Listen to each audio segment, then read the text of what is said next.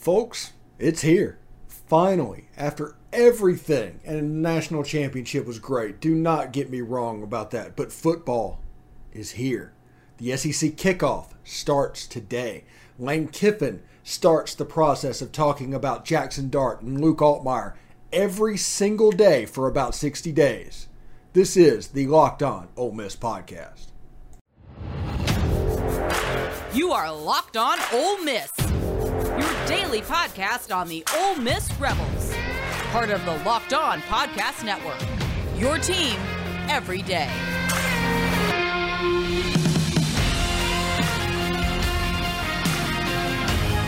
All right, welcome to the Locked On Ole Miss podcast. I am your host, Stephen Willis, at the Stephen Willis on Twitter. You can see it right there. Follow it. I commentate on all kinds of stuff. I kind of just speak my mind and do whatever I want to do. But I like to have fun, and I post a lot about Ole Miss because I really most care about Ole Miss and what they're doing. So if you want some Ole Miss information, yeah, it's going to be right there. Also, um, we'd like to thank LinkedIn Jobs for being the official college football recruiting sponsor across the Locked On College Network. LinkedIn helps you find candidates you want to talk to faster. Post your job for free at linkedin.com slash locked on college. Terms and conditions apply. And also, thanks for making the Locked On Ole Miss podcast your first listen every day. We are free and available on all platforms, including YouTube. We're trying to get to 2,000 subscribers before the Troy game. If we have that, we're going to do a pregame show um, so do us a favor if you haven't subscribed, please do. If you have, please tell a friend. Either way, um, let's get that done. We're kind of on track right now. We've done 250 subscriptions in the last two weeks. If we do 250 more, this next week, two weeks is the toughest part. If we hit 250 more, um, we'll be on track because I think we're going to be able to hit um, 500 in August, personally. And th- I think our um, fall practice coverage will handle that. Anyway, SEC kickoff, SEC Media Days actually starts today. It's here, folks. We've made it.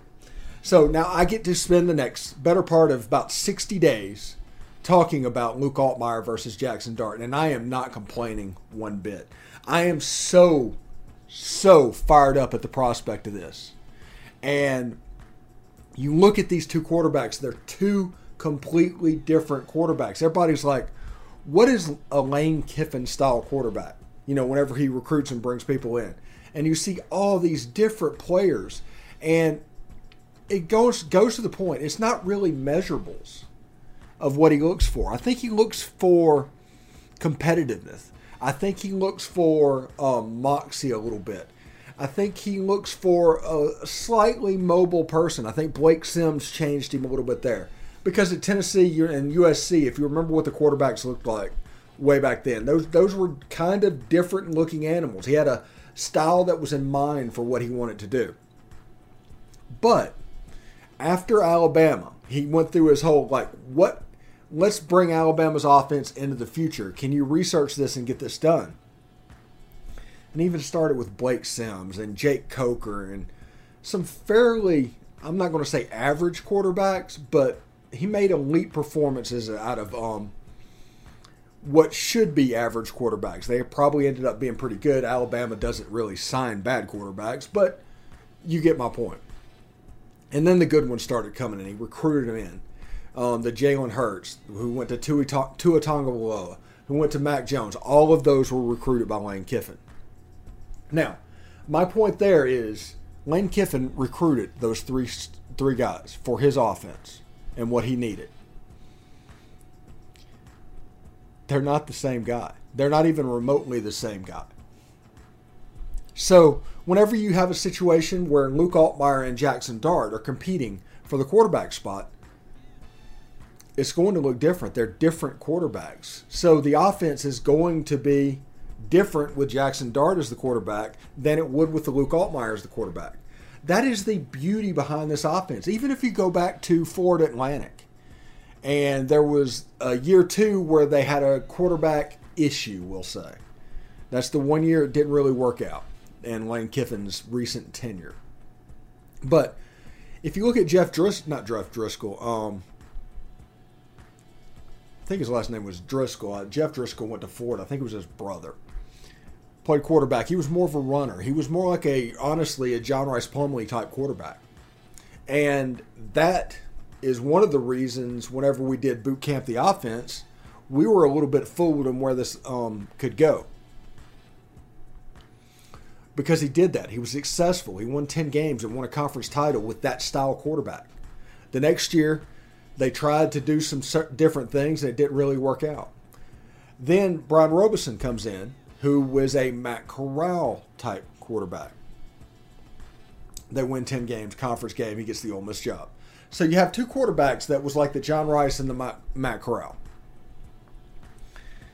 And it's another example of how his system does not have a certain type of quarterback. Like I said, it's not anything wrong with it. It, it, it. Whoever can get first downs, whoever can complete passes, whoever can make plays will win the job. That's the important thing for people to remember. There are people that stylistically have a favorite type of quarterback. There are people that root above all for quarterbacks and will absolutely poo poo on the starter if their guy doesn't win the job. And there's people that actually do that because I don't know why they do that, but they do. It's like you have to pick a team, you have to ride or die with that team, and if it goes, you have to fight against the other way. That that's kind of the way society is now. But I tell people all the time, whoever wins this quarterback job is going to make Ole Miss better. Whoever wins this job Ole Miss is going to be better for them playing quarterback. So if you are rooting for the other guy, or if you said that you think the other guy was going to win the job, it's it's kind of a you need to get over it type situation. Because whoever wins this job is going to make the Ole Miss team better. Absolutely.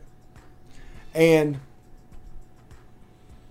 you have Jackson Dart, who is the Brett Favre type quarterback. He has a chance to make this offense run, and I think the ceiling is higher with him playing quarterback.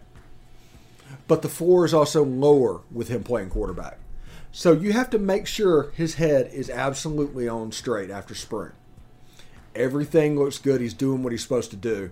And then we can see what happens. He might be a gamer, but can you risk him not being a gamer if he's not performing in practice?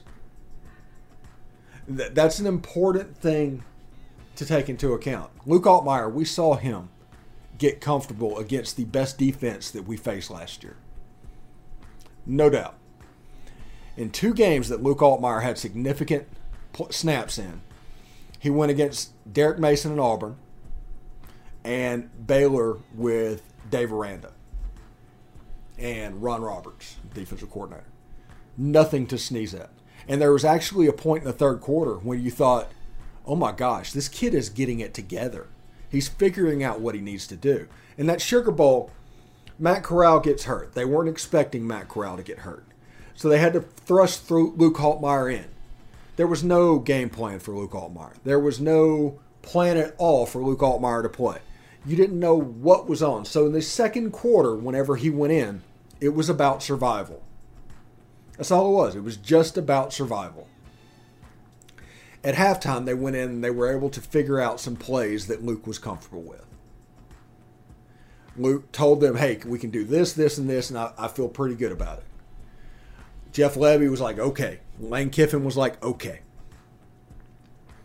And they put those in there, and they did that in the third quarter. Luke Altmyer actually looked good. He did. I mean, you can't really say anything about it. The problem is, I would like to say we were playing against the best defense we played against last year. Because in the fourth quarter, Dave Aranda made adjustments to what the offense was doing and was able to swing the pendulum back a little bit. It's true freshman, not enough playing time. They didn't game plan. He didn't have a lot of reps during um, the bowl practice for all of that in considering, Luke Altmyer did a fantastic job against the best defense we would see. At the same time, Jackson Dart was coming on at the end of the season with USC. USC ended up finishing 4 and 8. Now, I'm the type of person that honestly believes that there is a swag element in our society And that is, it doesn't matter if you win or if it's successful. It's just that if you look good doing it, if it looks cool doing it. And Jackson Dart really came on last year with USC, and I am not poo pooing him at all. But USC did go 4 and 8 with a true freshman quarterback. In the weaker Pac 12, Pac 10, I don't even know what it's going to be called. It might be merged into the Big 12 by the time you watch this. Who knows? But I need to know that there's there there with Jackson Dart. And this fall camp practice is going to be important for that. Now, I like both the kids. I think they bring a ton of stuff to the table, and both of which, if their head's on right, can run this offense and do it effectively. This is not like Chad Kelly versus Ryan Buchanan and DeVante Kincade in 2015, whenever they wanted us to believe there was a quarterback competition. No, this is a real one. And people should not discount either candidate at this point. Right now, coming into fall, it's about the same gap as it was with Jackson Dart and everything coming into spring. Luke Altmyer was able to perform enough to where Luke Altmyer did not lose any ground in the spring practice. Now, I will also say this Jackson Dart had been here two and a half, three weeks. He was still learning his way around Oxford. He was still going to class. He was still trying to meet everybody. It was a quick, quick turnaround. Because by the time he got in there and actually started doing it, it was probably the first week in February. Spring practice started about four weeks later. It was a quick turnaround. And because of that, every 18 year old kid is going to struggle doing, doing that. It's just the way it is. But I see signs of hope with both quarterbacks. We are going to follow them for essentially the next 60 days. We figure game two or game three will be about the time that it's done. You might have him go out against Troy and just absolutely light it up and it'll be over, but we're not anticipating that. Not during this non conference slate. But Not with Kentucky sitting there in game five. So, we're going to talk about this nearly every day for the next two months. If that upsets you, I mean, you can skip over it, honestly. But we're going to talk about it because it's important. And and every video that talks about that on YouTube gets about 400 more views than p- videos that don't. So people obviously want to learn about it. Obviously wants to take it to the next level.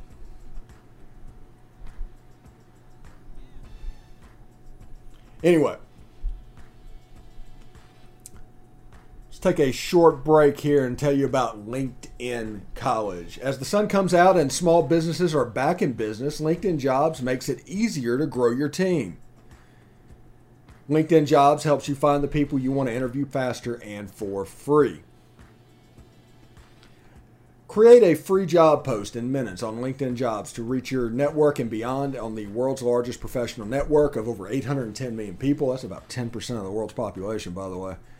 Then add your job, add the purple hashtag hiring frame to your LinkedIn profile, then spread the word that you're hiring so your network can help you find the right people.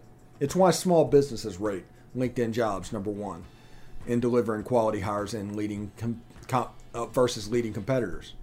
So this is what I want you to do: go to LinkedIn Jobs it, and let it help you find the candidates you want to talk to faster. Did you know that every week nearly 40 million job seekers visit LinkedIn?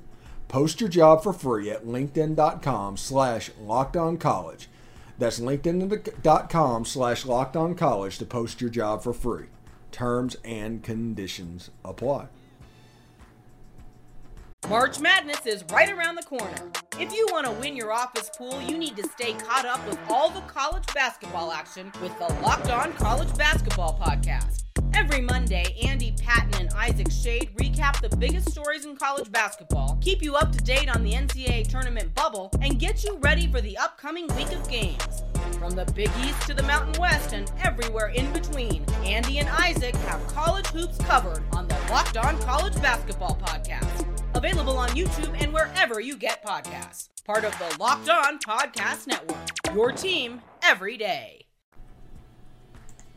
All right. Which NFL stars move the betting line the most starting July 18th? That's today. Locked On gives you the 50 most valuable players in the NFL from the odds makers at Bet Online. It's available starting today on July 18th on Locked On NFL, wherever you get your podcast, and YouTube. So, that is a pretty cool thing, by the way. Also, thanks for making the Locked On Ole Miss podcast your first and listen every day. We are free and available on all platforms. Do not forget to rate and review us on iTunes. Give us a five star review. You can say whatever you want to say. Just give us a five star review. We would appreciate it. So, in the first segment, we talked all about the quarterback competition because we wanted to talk about the quarterback competition.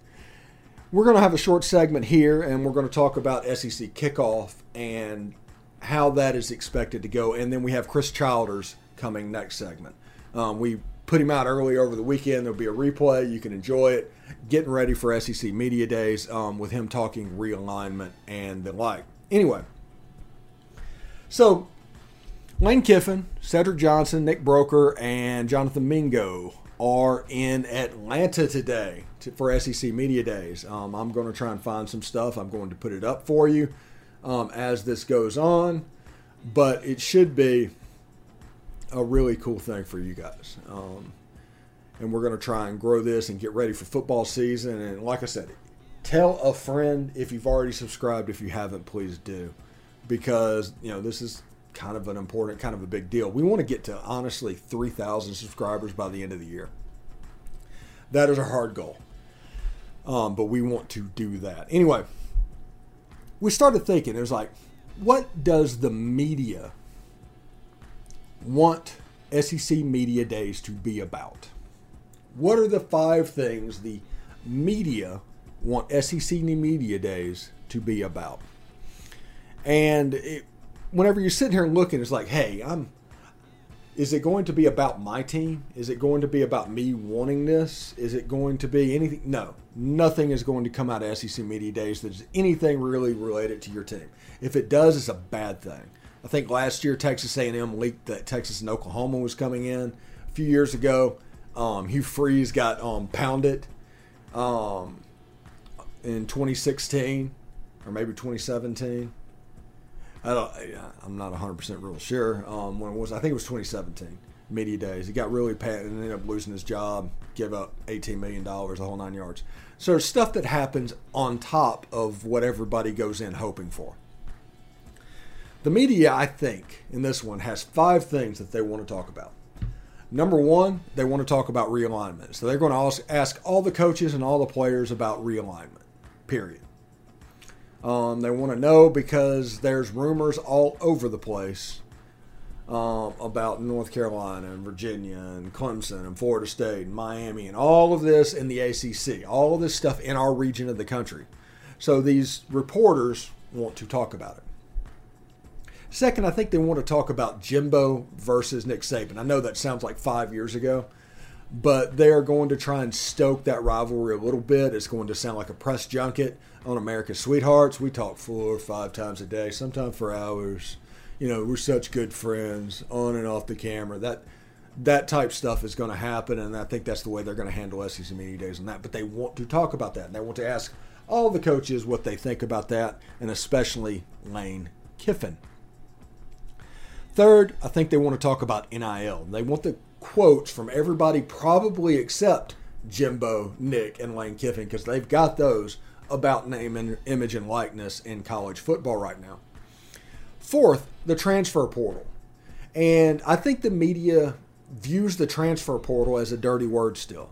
The same way they used to view Bill, Bill Snyder back in the 2000s and 90s, the Michael Bishop Kansas State teams, and teams that were largely built off of JUCOs because it was their um, thing that you couldn't build off JUCOs. You couldn't do that. You had to do it this way for it to be the right way, and anything else is cutting corners. So they kind of viewed that um, Bill Snyder's was cutting corners, um, building his teams. But those, those Michael Bishop teams were legit, by the way. And when will the transfer portal become less of a dirty word? Because that's the way they look. If you look at the way teams project that Lane Kiffin's season is going to go, a lot of it depends on what they think of the transfer portal. And you will see this whenever um, they do their SEC West predictions at the end of SEC Media Days, and Ole Miss will probably be everywhere from fifth to second, depending on who who it is and what they think about the transfer portal. So we really need to hash out what the transfer portal means. And of course, the last thing they want to make the SEC Media Days about is them. Um, anything that will make it media, you already saw the pregame before SEC SEC kickoff. That it just isn't like it used to be. Well, yeah, it's not supposed to be like it used to be. It's about the fans now. It's not about the media. It's the reason they call it SEC kickoff instead of SEC media days. They're trying to rebrand this, put all the press conferences on the SEC network, everything for everybody to see. It's for the fans. Bring it directly to the fans, and um, that's a really important thing. If, if it's a little bit harder for you, that's not their problem because they're getting more worth by making this a television event on the SEC network. That's just the way it is. All right. Before we um, talk to Chris, we're going to talk to Chris Childers in just a second. I do want to let you know BetOnline.net is your number one source for all of your betting needs and sports information. Find all the sport latest sports developments, league news, and reviews, including this year's um, NHL playoffs and Major League Baseball. NHL playoffs is over, by the way. BetOnline is your continued source for all of your sporting wagering information, including live betting, esports, and scores. And betonline.net remains the best spot for all of your sports scores, podcast, and news this season. Head to the website today or use your mobile device to learn more about the trends in the action. If you're interested, Ole Miss is like a 21 and a half point favorite over Troy, and also they're predicted to win seven and a half games in the regular season. If you disagree with either, any of those, you can kind of put your money with your mouth on mouth it is, and do the bet online thing and actually just wager it out. Anyway, bet online where the game starts. All right, thanks for making the Locked On Ole Miss podcast your first listen every day. We are free and available on all platforms, including iTunes. Do not forget to rate and review us on iTunes. You can say whatever you want to say just make sure it's a five star review. You can talk about how I'm braggadocious and I'm just completely full of it, but I have really great guests. And by that, I have Chris Childers from Full Ride on Sirius XM joining us on the show today. How you doing, Chris? I'm doing great, buddy. How are you? Man, I'm doing fantastic. I saw some pictures recently of you taking a European soccer tour. Uh, how was that? How was it that? Was, everything I ever hoped and dreamed that it would be. I mean, you you and I have known each other for a while, and you're kind of instrumental in my learning about the Premier League and, and being able to go over there and live it and experience just that atmosphere. Like I cannot tell people enough. As great as college football is, the atmosphere there for pro football is better. It's mm-hmm. just like all encompassing wow, for 90 minutes, you're just like, holy crap, I want to live here so I can experience this all the time. Uh, it was magical. It really was. I cannot wait to get back. And strangely enough, I've become an Arsenal supporter through the whole thing. I know, which is we're rivals now. Yeah, yeah, yeah. We're gonna we're gonna have to take opinions and say things um, at crossways. yeah. So, all right. Whenever you came back, all hell broke loose. UCLA and USC decided they were going to do the Big Ten. The Pac 12 might um, dissolve, the Big 12 might take them up. Tell me a little bit what you're hearing from all the conversations you've had over the last couple of weeks. Yeah, it's been crazy. Um, you know, essentially, it's coming down to two leagues. It's becoming an NFC, AFC kind of system. I think there is room for these other conferences to exist the ACC, the Big 12 the Pac 12 in some form. But I think what's going on is, you know, if you look at the NFL, they are giving their um, the Sunday ticket deal to um, what is it, Apple or Amazon? I think it's Apple for three billion dollars. Now think about that. That's like hmm. secondary television. Like they've already paid for the rights. That's three billion dollars on top. ESPN Fox are starting to realize what they have. They can create this Sunday enterprise on Saturdays. Mm-hmm. So hmm. they're creating these mega leagues. Oklahoma, Texas to the SEC, USC, UCLA to the Big Ten. And I doubt we're done there when it comes to those two conferences. But really, what the networks are doing, they understand what this is. This is valuable stuff. We live in a world where everybody watches television now a la carte, they stream The only thing people are watching live are sports. So this is to a network. This is bullion. This is really important. And the fact that you, I, the reason I mentioned the NFL money, three billion, is because if you compare it to college football, these executives are getting this for pennies on the dollar. They're really kind of fleecing college football if you think about it. And the athletic directors are at their mercy, and the presidents are at their mercy. But if you compare it to the NFL and the kind of revenue that can be generated from it and is generated from it, I think that's what's moving the needle. This is all about TV networks saying we want to create NFL on Saturdays, and they understand the kind of money um, that's at stake. Now, I think there's a huge power play here for Notre Dame. Somebody, and I think what's going to end up happening is is that the Big Ten will add Stanford and Cal, and that will be Notre Dame's okay, we're in. Because if you add Stanford and USC, and those are their two huge rivals out west, they want to make sure they they protect. On top of the fact that they'd still get to play Purdue, they'd still get to play Michigan, Michigan State. They really get to have their cake and eat it too. So I think that might be where we're going. Is that in Stanford, Cal, you haven't heard a word about them when it comes to the Big 12. So I think that's kind of what's happening behind the scenes, and that could be the big linchpin that pulls Notre Dame. Yeah, and and the next question would be, what does the SEC do? And is my opinion right now, the SEC doesn't want to move because the next move is going to destroy what college football the way we knew it. Whoever makes the next move is going to do it. And I don't think the SEC wants to be the conference that does that. But after the Big Ten grabs, if they grab Notre Dame and Stanford and do all that, the prettiest girl at the ball is probably North Carolina. Am I not wrong? Yeah, North Carolina is very, very attractive from an academic standpoint, from an athletic standpoint. They're they're a jet. They're hmm. net, they're not going to get left behind. I will tell you that. No matter what happens, no matter where this goes, I highly doubt a brand like North Carolina gets left behind. I think they're the most attractive brand in the ACC. Some people would say, well, what are you talking about? Look at Clemson, look at Florida State. Clemson to me is a Johnny come lately, and they've been incredible. But is this whole era of NIL and transfer portal going to kill Clemson? Because Dabo's not willing to play the game. I don't know. You know, hmm. my gut is it probably will. It will set them back. They won't be the program that they've been, but we'll see. You know, maybe he can do it his way and still be competitive. My guess would be no. Florida State's just, you know, Florida State was never the juicy brand, but they were always an incredible football program with Bobby Bowden. From a revenue eyeball standpoint, I'm not sure what the numbers would mean. I'm also not sure what they would mean for Miami. Mm. So I think Carolina, I think you're absolutely onto it when you mention who's the most attractive from that, who's left. And I think the SEC would love to have them.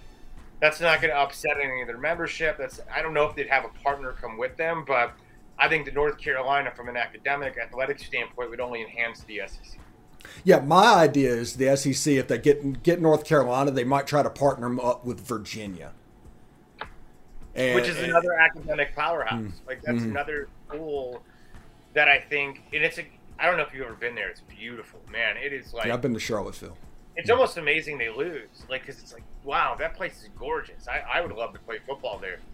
Um, I could see that. And those together are both, I, I, think academics matter in this. I do. Hmm. And especially in the Big Ten, they're really high on that, that American institution, whatever it is, the AAU or whatever, something or other. Yeah.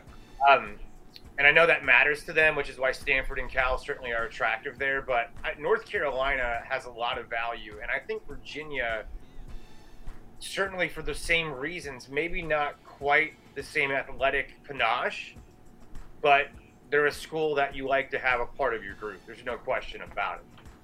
Yeah, and I and I think everybody like the Big Ten has always done academics, and they always say, well, they prefer academics over the SEC.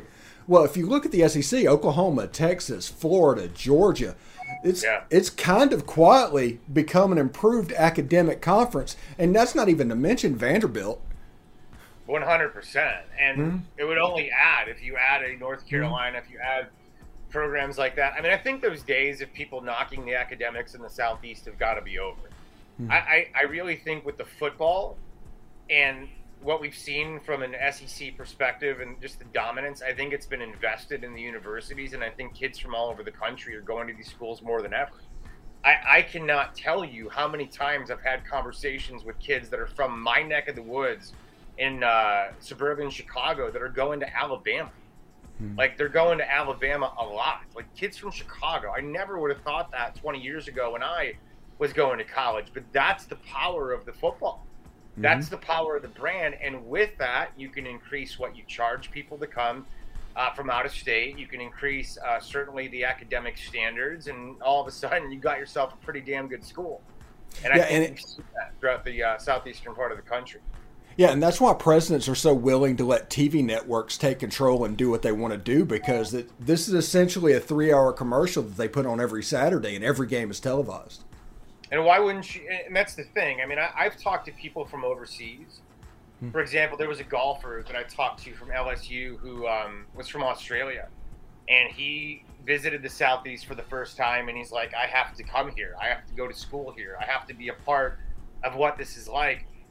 You just don't get this any any other place. Like college football is wonderful in other parts of the country. The Big Ten, there's certain pockets. You know, hmm. you'll have a great time at an Ohio State game. You'll have a great time at a Michigan game, but it's not true for all member institutions. It's just different in the SEC, and people are gravitating to that. They see what happens on Saturdays, and they say, "I want to tailgate. I want to be a part of the parties. I want to rush the fraternity that you know wears their Sunday best to the football stadium on, on Saturdays, which is never even heard of in the Midwestern part of the country. I mean, you wear T-shirts and jeans to a football game." Um, it's remarkable, and I think really just the exposure of it, and the fact that, like you said, there's three-hour commercials on CBS, on ESPN, every second on the SEC network. All corners of the globe see that. They see where it's sexy in college athletics, and they want to come be a part of that, whether that's being a student athlete or just a regular student. Yeah, and Chris, man, thank you very much for um, coming by and talk to us. We were going to talk about the season. We'll get to that um, another time. Hopefully, you'll come on. But um, I appreciate Absolutely. it, Chris. Invite me anytime. All right. Have a good day, bud. See ya.